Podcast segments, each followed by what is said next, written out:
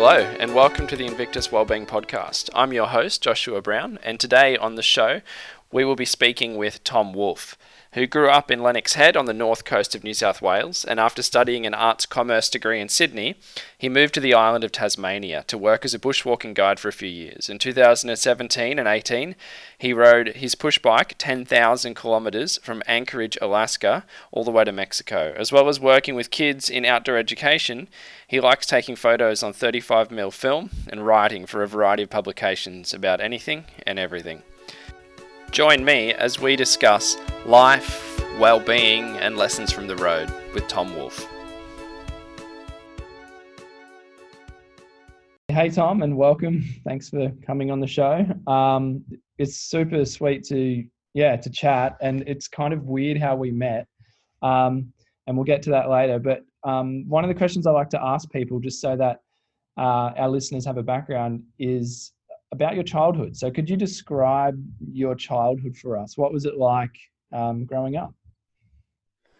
Uh, my childhood. So I grew up in Lennox Head, which is northern New South Wales, for those who don't know. And I am actually just moved back here. So um, it's actually been a nostalgic time lately, just re- remembering a lot of stuff. But mm-hmm. um, I guess a lot of it was spent outside. Um, especially, I guess once I started surfing, I started sort of getting in the water when, when I was about ten. And prior to that, I spent still spent a lot of time outside as a kid, just riding bikes and billy carts and all manner of stuff. We were always encouraged to be outside by our parents. Um, and then when I started surfing, it sort of went into overdrive, and I basically spent, like my summer holidays were spent with six to eight hours at the beach. My friend used to live across the road. Um, so we would pretty much just surf, and then we'd either play basketball or play surfing on PlayStation to stay mm-hmm. out of the midday heat. And then we go back in the surf. Yeah. Um, so it was very much an outdoor childhood, I would say, to yeah. a large extent. And I had sisters growing up, so I had people to hang out with. And then, although I don't know how well we got along when we were little kids, Mm-hmm. But, um, and yeah, and then just, I had a lot of friends and we did a whole bunch of stuff. I remember making videos of us skating and all kinds of just stuff outside, basically. And, um, tell me about like the intellectual environment you grew up in. You grew up in a small town. Um, what, you know, what's your parents' story? How does their story influence your story? Um, I guess I was pretty lucky in that respect. So my mum grew up in Ballina and my dad grew up in Sydney, um, and they sort of chose to move up here when I was about two years old.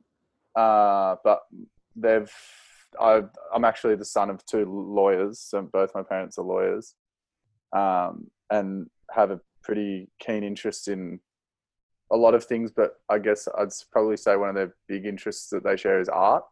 So growing up with exposed being exposed to a lot of art and I guess music, as most kids are, um and I think you don't appreciate how much your parents teach you and how much they influence your worldview until you get older. Like I'm twenty-nine now, and you get you really come to realize that they shape who you are to a large extent, whether you like to uh, agree with that when you're a teenager or not. Yeah. um And so, yeah, I guess I was always challenged, and um, I, I, it, yeah, I guess I grew up in quite an intellectual household. We'd always be having discussions about things at the dinner table, and probably as we got older, having two sisters, um, there was a lot of, I guess, often heated debate, but yep. I guess healthy heated debate about all kinds of things. Do you feel like your, uh, do you feel like your parents modeled how to debate? Was there, uh, was there any was there any implicit teaching around how to have a an intellectual discussion in, in, in terms of debating ideas rather than debating people? Yeah, I, I, I think very much so. I think something that they taught me very much was, and I'm it's kind of been a learning process for me still, is that you like, I don't like the idea that you rely on people's, you, you pigeonhole people. So when you're having a debate with someone, you can pigeonhole them as, you know, they vote Liberal, or they, uh, you know, are a forester, or whatever it might be. Yep. And if you if you pigeonhole people and make assumptions about that in a debate, which I guess is a natural thing for us to do as humans, mm. you kind of limit the scope of the debate. Yep. And I also think, you, more importantly, you limit the ability to influence their, I guess, view. Yep. Um, not to say that you have the right view and they have the wrong view, but if you if there's something that you believe in strongly, then your ability to persuade them, I think, is limited if you pigeonhole them. I think that's something that I've really learned that's yeah super important.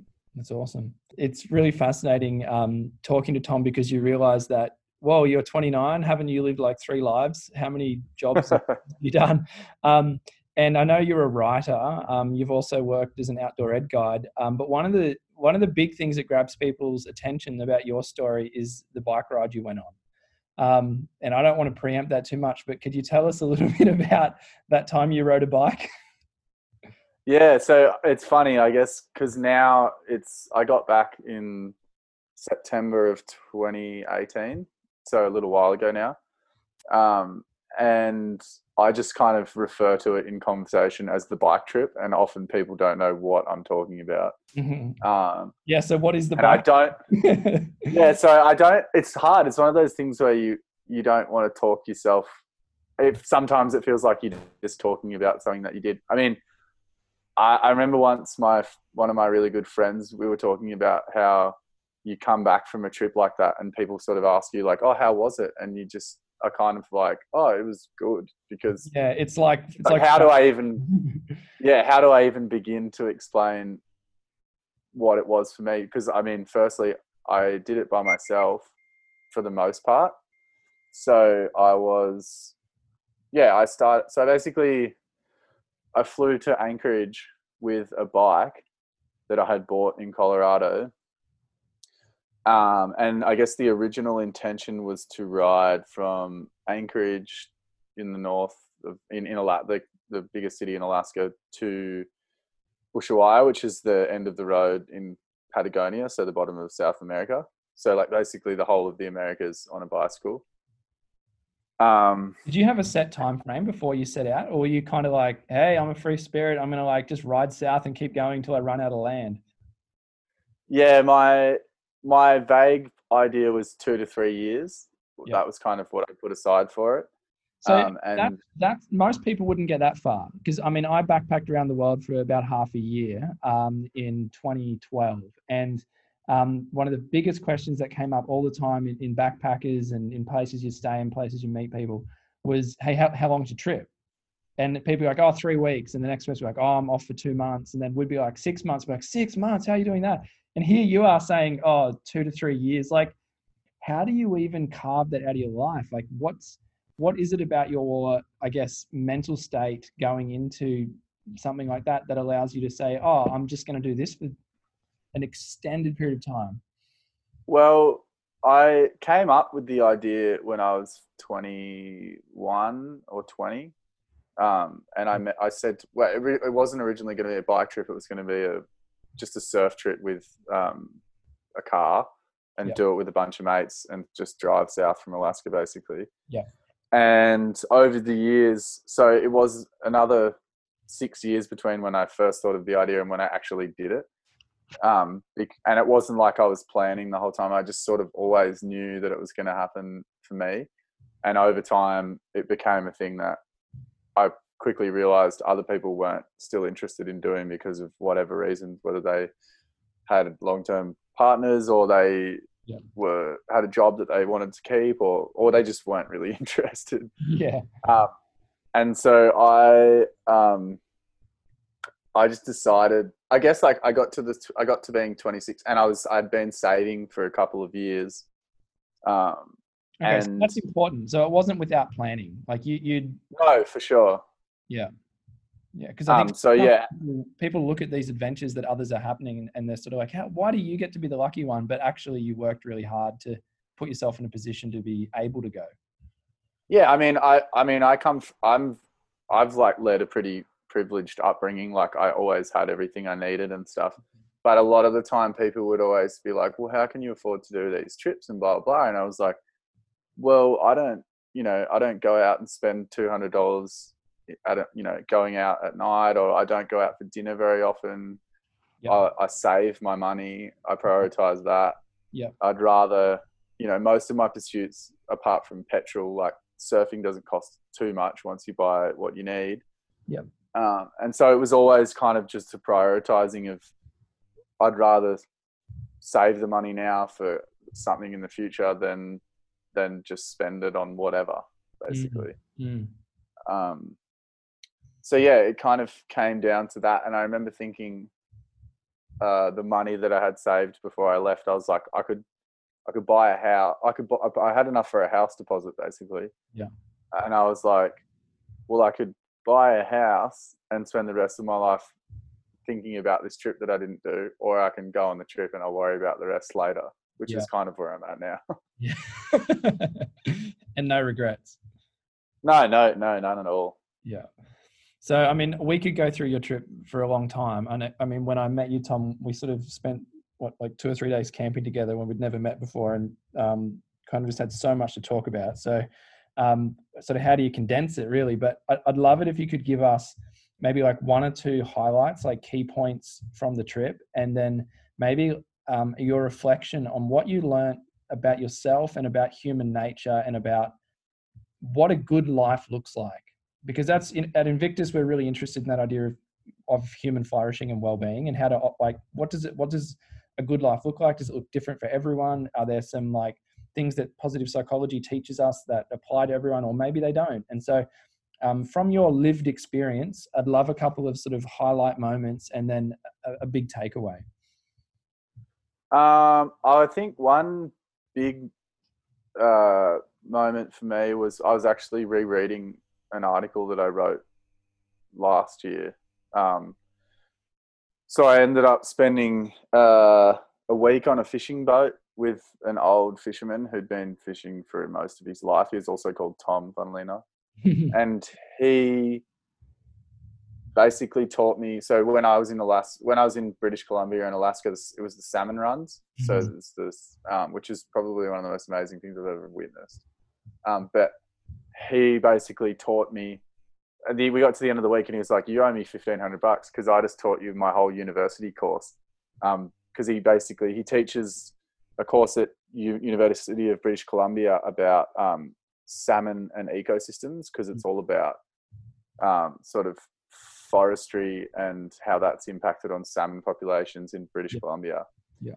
Uh, but he, the thing that I learned from him was that we have this, I think that we have this over-reliance now on statistical data, and, and not to say that that stuff isn't important, but I, I think that sometimes when we're looking at the world and how to deal with what's happening at the moment, we forget to talk to people who've been dealing with that specific thing for their whole lives. So he's been observing fish, fish populations and fish, and he understands that stuff much better than I ever would. Yeah. And so the, the, I just feel like the sort of the analogy side of, um, of understanding and an observation side of understanding our world is sometimes neglected mm. for, for data and statistics, which, you know, is relevant and useful in its place, but it doesn't really have a soul in yeah. my opinion. I mean, I'm not a mathematician, so mathematician might yeah. disagree, but. Um, and you talk to a lot of um, researchers and statisticians, and I guess the idea is that depending on the question you ask the data, you can get all sorts of results. Um, totally. I, I love the idea of from Bill Mollison, the founder of Permaculture, where he says, although the, the um, problems in the world seem overwhelmingly complex, the solutions remain incredibly simple. Uh, yeah, how, how does that resonate true. with what you learned in British Columbia? Um, yeah, I, I kind of grapple with whether... I, I often think with a lot of the issues that I like to think about, you can, sometimes they just seem so infinitely simple, the solutions, but then they also feel infinitely complex at the same time. So it's yeah. kind of like, yeah, well, it's simple, but it's also complex. And it's, mm-hmm. so I kind of end up like, I guess the, the basic solution is simple, but how we get there is maybe more complex, yeah. if you know what I mean? Yeah. Um, so I guess in that instance, this, the solution that he had, or the, I guess the, um, the solution in that instance was stop clear felling forests, because this is, it causes soil to migrate, and then you get smothering, and it's like, that's basically what caused salmon populations to, to implode. Yeah. Um, how we get there is very different, because say the demand for paper is huge, the demand for yeah. whatever, you know, specialty timber and et cetera. Yeah. So it's much more complex to then go and say, okay, well, need, we need to uh, rearrange our forestry practices. How do we do that? Um, because the demand isn't changing. Yeah. Uh, and so, yeah, like, I guess you can, it's a tricky one. It's but amazing. I do think. My wife's Canadian, and, and um, I've spent a lot of time flying from Vancouver to Kelowna in British Columbia. And I'd say over the last ten years, we've just seen that forest disappearing. Um, and it's so strange. And I never connected the dots that the destruction of that habitat would be having such a negative impact on fish populations, but it makes complete sense. Um, do you think that that idea of ecosystem collapse being at the root of the fish's well-being problem, to, and I'm taking a metaphor here, how do you see that translating into our lives as humans? Do you think that the way that we experience or don't experience well-being is a function of the broader ecosystem we've created? And I mean that not just in terms of the biosphere, but in terms of the structures of human life now. Or do you think it's more individual than that? Because we keep uh, saying, oh, you know, it's it's too much T V, or it's too much this, or um, you know, we're not in, we're not in community anymore. And are they the problems, or are they just a symptom of the broader ecological problem? If you you see what I'm saying, I, I think very much so. It's a product of the ecosystem that we've created. Um, I guess that makes me think a lot about uh, when I was younger. I went to Malawi. I spent six months in Africa because I, I studied international relations at university. And so, God, um, and listeners, it, this is what I mean when I say Tom's done a million, so many things in his life. So, yeah, sorry, you were back in Malawi. Yeah, and so I decided to go, thanks to some finance, I've, some money that was loaned to me by my parents after asking them very nicely. Uh, I went to East Africa basically on my own again. I actually met with a friend for a little while, and the intention was to go there and observe. I, I thought that I wanted to work in aid work, um, and I went there with the intention of seeing how the structures worked over there and all of that kind of stuff. And my biggest issue, and I think there's a lot of great aid work, I don't wish to criticize that at all, but I guess what it made me realize about the world that we live in, say in Australia, is that the things that we were telling people, the things that I saw being told to to locals in Malawi about what you need and how how to improve your life, and based we're often based around an increased reliance on, say, money and things like that. Um, and so, but what I noticed there was that the things that I value as incredibly important, say like Uh, time, uh, community, uh, things of that nature, like more mm-hmm. sort of basic uh, human traits, or whatever you'd like to call them. Yeah, they they were kind of neglected and mm-hmm. not appreciated, and so I felt at the time like, I guess coming back to the ecosystem thing, it's like, well, what what does our human ecosystem in Australia place its value on? And yeah. to me, it's often put in the wrong areas. So when people say, oh, they're watching too much T V, or the kid spends too much time on the iPad, or whatever it may be, that is, like you said, it's a symptom of a, of an ecosystem that is, is centered around, I think the values have changed.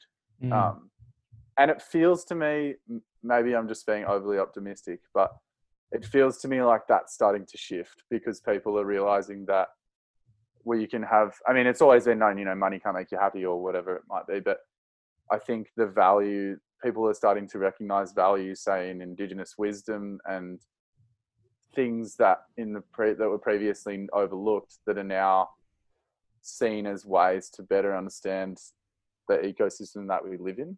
Yeah. If that makes sense. Yeah, it does. It's fantastic. I keep thinking that, you know, we've just, it's like a treadmill, you know, when you, you're on a treadmill and it's going real quick and you have to keep running or you'll fall over. Like you can't, you have to slow down slowly. It's like we've wound up society to this frenetic pace where we're just going and going and going.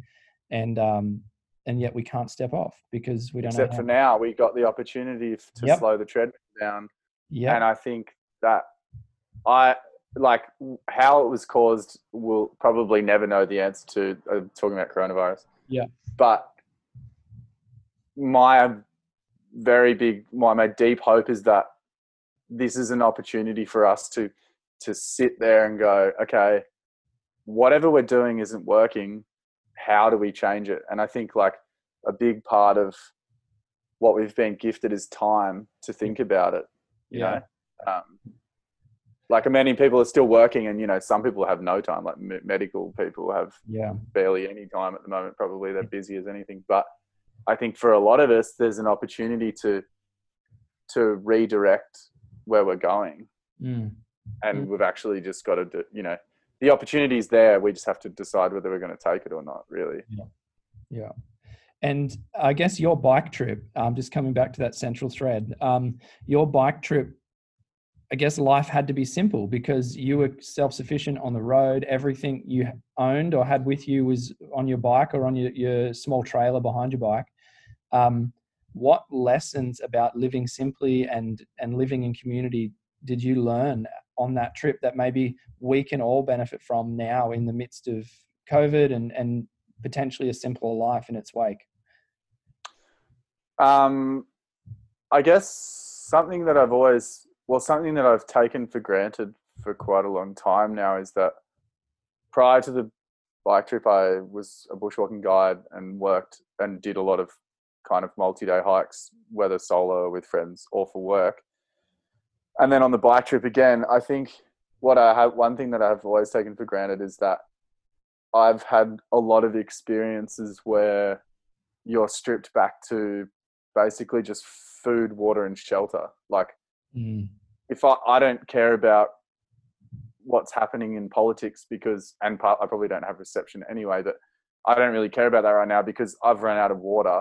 Yeah. Well, ho- you know, it has happened. I don't, but geez, hopefully don't run out of water very often, but yeah. you know, I have, I have this much food and I'm not going to see another shop for three days. So do I have enough food? Do I have enough water? Mm-hmm. Where am I going to sleep tonight? Um, how far do I have to ride? How many hills are there in the meantime? Yeah. Um, so that kind of stuff, when you strip back your thinking to those basic yeah. elements of, of, of being a human being, really, yeah. there's a lot of, I guess there's a lot of value in it. And there's also like an appreciation, like even, even just things like if you're walking for three days in, in, in the bush and you have to carry all your rubbish, it's amazing how much more aware you are of how much rubbish you're producing in three days because there it is in your backpack and you're carrying it and it's an extra kilo or whatever it might be. Yeah. Um, and so just that increased awareness of what you need, how much you're producing as a human and your impact through that um, mm. were probably the biggest things I learned.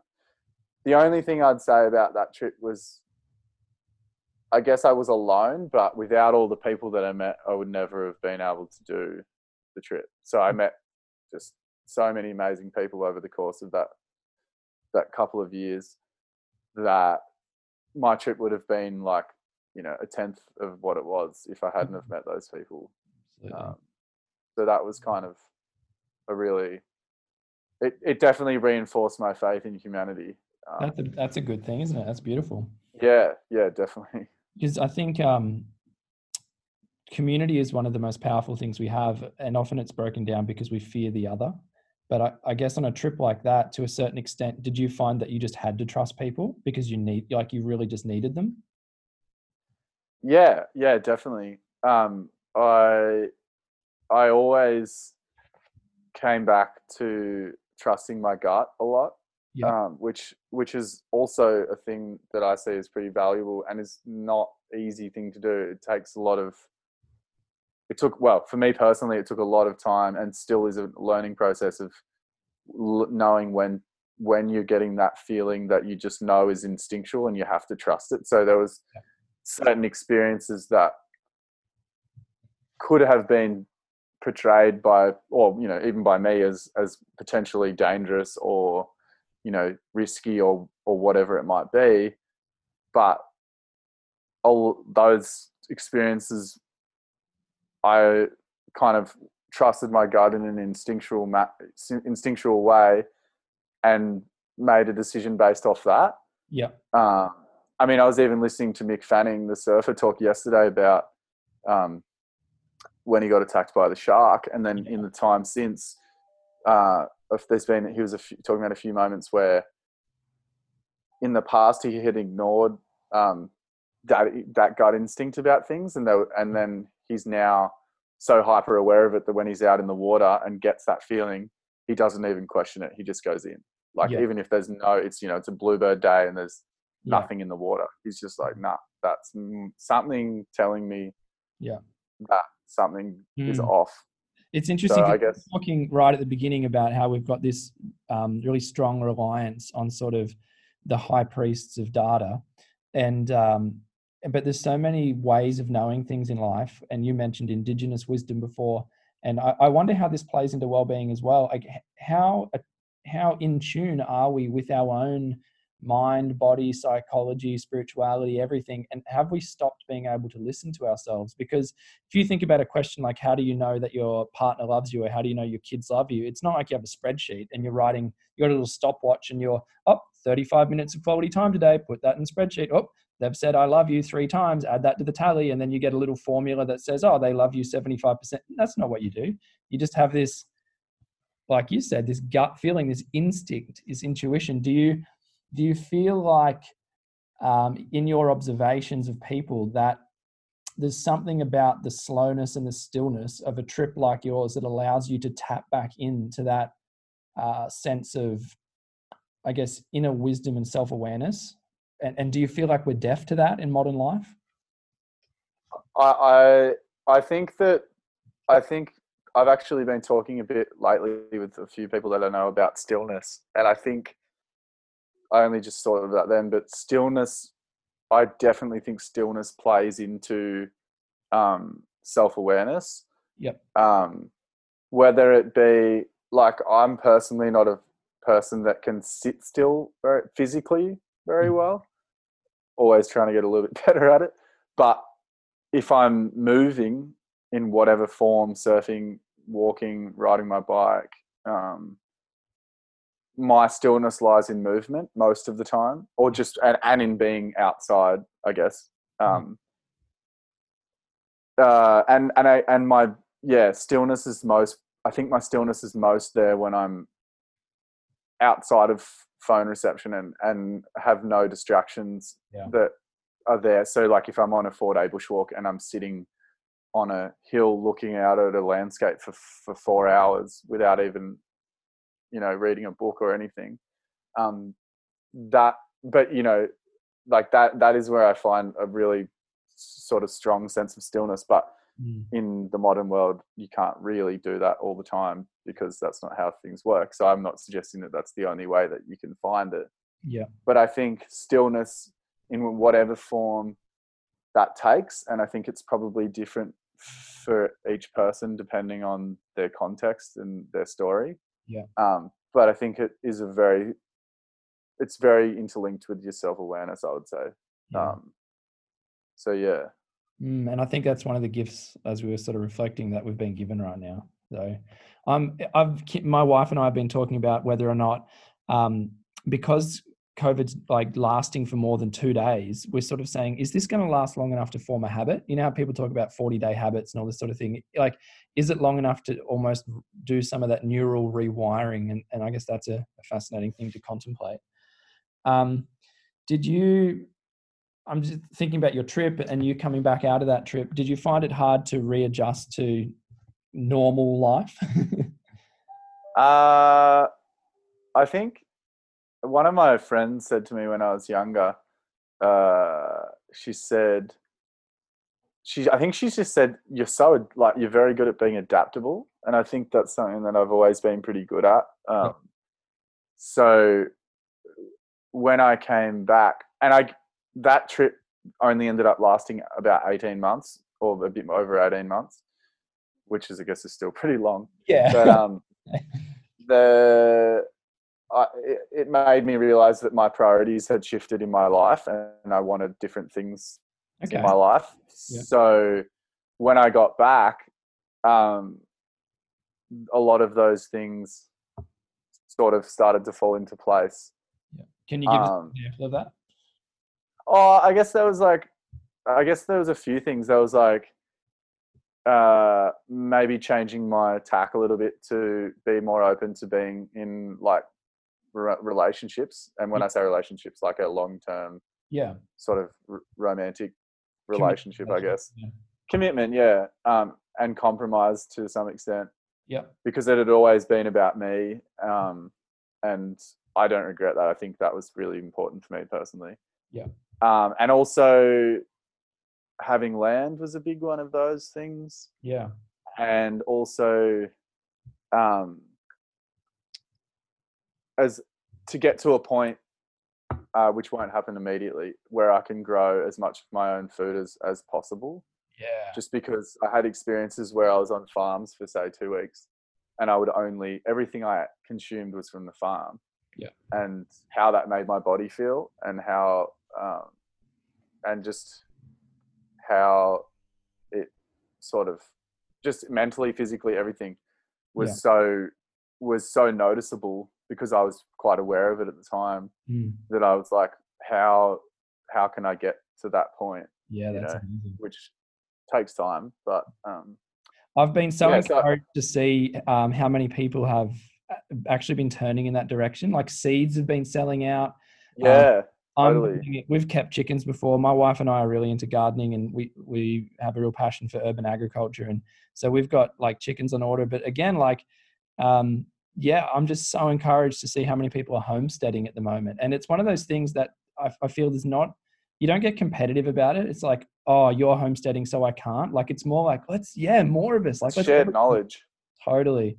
And there's so much old school wisdom that's, um, yeah, that, that's there. And I really hope we don't lose. Um, they're amazing takeaways though from your trip. I love that. Um, yeah. Sorry, I was going to ask. So you you mentioned that you're an outdoor guide as well, um, and and you've spent a lot of time in the wilderness. Um, can you tell us what you've learned about young people working with them in wilderness environments? Uh, I guess. So I was a bushwalking guide for a long time, which was mostly with adults. Um, and then all of last year um, and a little bit of this year before coronavirus, I was working with uh, kids from twelve to about seventeen. Um, and I guess what I learned was children, if you give them... So... Like I was working for Outward Bound, um, which is kind of what we call a journey-based um, approach to, to outdoor education. So that was, I guess you would say it's of like decent amount of, like if you've never been camping before, it's pretty full on. Yeah. Um, if you've grown up camping, it's not going to be too hard. The kids do carry packs and there's a, definitely a physical element to it. Um, but what I realized is if you can get the kids to a point where they are comfortable in that environment, um, being outside and being like remote, like rem- I guess wilderness and remote is kind of a relative term. So for me, it doesn't feel very remote or will, or like a wilderness where we are because it's, it's mm-hmm. accessible by road and stuff. For some kids, it could feel like the most remote they've ever been in their lives. So mm-hmm. it's definitely a relative thing. Yeah. Um, but if you can get them to a point where they're comfortable, I think that they're in, incredibly receptive to what you choose to teach them. Mm. Um, so I, I reckon I probably have some form of A D D or something. And interestingly, a lot of the kids, like I look back now as as an adult and think to myself, how did I sit through thirteen years of schooling mm. in a classroom, sitting in a chair? Like I did reasonably well at school, but I I actually am amazed that I did in some ways, because for many kids, putting them in that environment, they are not receptive at all. And and it's seen as it's seen as, you know, oh well, they're not intelligent or they're not smart. And yeah. maybe they're not academically gifted, but I feel like even intelligence is pigeonholed into like, well, if you do well in the H S C, you're really smart. But it's like, you may have zero common sense, you know, in, a, in a in a wilderness setting or whatever and, it might be. Yeah. And we've disconnected people from their bodies. I know you've met my three-year-old um, Hudson, and whenever he learns something new, he's really excited about. Um, the first thing he does is stop talking because he's so overwhelmed, jump up and start running. And I just keep having these visions of him in a future classroom where he, the teacher, you know, explains this is what a capital D looks like or something. And he gets so excited, he jumps up and runs out of the room. And I think that's just you like processing the joy of your learning, but it's not going to go down well. um, no. And yeah, I, I think what you're saying about outdoor ed is really beautiful in that, um, that mind-body connection is in place as you're learning. Yeah, and also your your environment is obviously quite different, and you're not boxed in by four walls. Mm. Um, and if and and, and and there are times where I would say there's kids in that environment that aren't comfortable, yeah. and their learning would would I would probably say is compromised in a way because they're not able to concentrate, yeah. much like other kids aren't able to concentrate in a classroom. Yeah. Um, but And I guess also like when I'm teaching them, because we like, like I was really felt really lucky because we were quite, there was a structure to the programs, but we, there was quite a lot of autonomy in, in what we would teach and how we would teach it. Yep. Um, so obviously we did a lot of stuff about, you know, different forms of learning, whether you're auditory or kinesthetic or, and all that kind of um, approach. But at the end of the day, it was up to me how, what I wanted to teach them and how I wanted to teach them. And that was gauged on their energy levels and the weather and all of these things that yeah. maybe you don't necessarily have to be thinking about as much in a classroom. Yeah.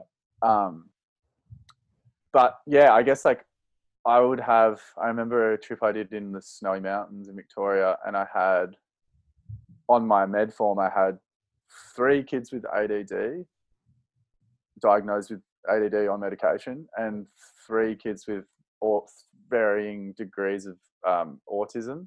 Yep.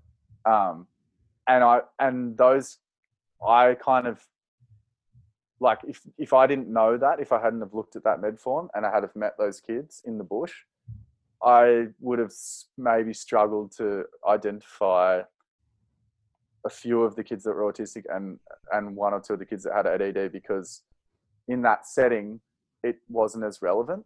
Yep. Like it wasn't, And it also wasn't as obvious. Yeah. Um, so I've always found that quite interesting um, as a as like a a paradigm of of like, does A D D? I mean, I don't want to, I don't know, and I'm not a doctor, so I don't like to speak too much on that kind of stuff. But is you know, it's th- are things like A D D? If I was, if you told me to go and sit in the classroom for six hours a day for for six years right now, I don't reckon I could do it. Yeah. No, absolutely. So, yeah, yeah. And our really, end just didn't do it. No, totally. Yeah. Um. So, so it's definitely.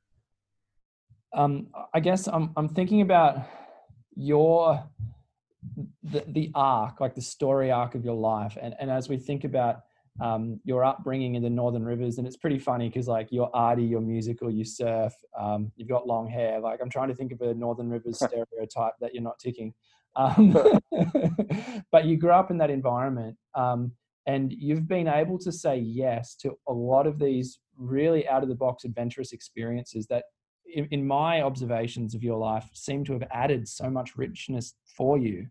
Um what is it, do you think, that we could be doing to help our young people say yes to those same experiences as they come across their horizons? Um, on the Northern Rivers thing, I guess I don't have crystals, so I don't know if I, I don't I don't tick that box, unfortunately.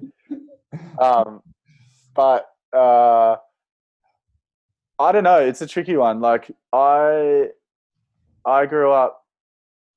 I think it's. I think to to examine my own life and to to like looking at where I got to with those trips. Um, I grew up going camping. Uh, I was from a pretty like like a middle class white family, so I was always had everything that I needed. Mm-hmm. Um, I had a connection with the ocean from a young age. I felt comfortable in the bush. Um, I guess not like straight away. Like we didn't do big multi-day bushwalks when I was a kid or anything, but we did go camping quite a lot. Yeah. Um, so I guess, and then we did Outward Bound. I did an Outward Bound course in year ten at school. And then, um,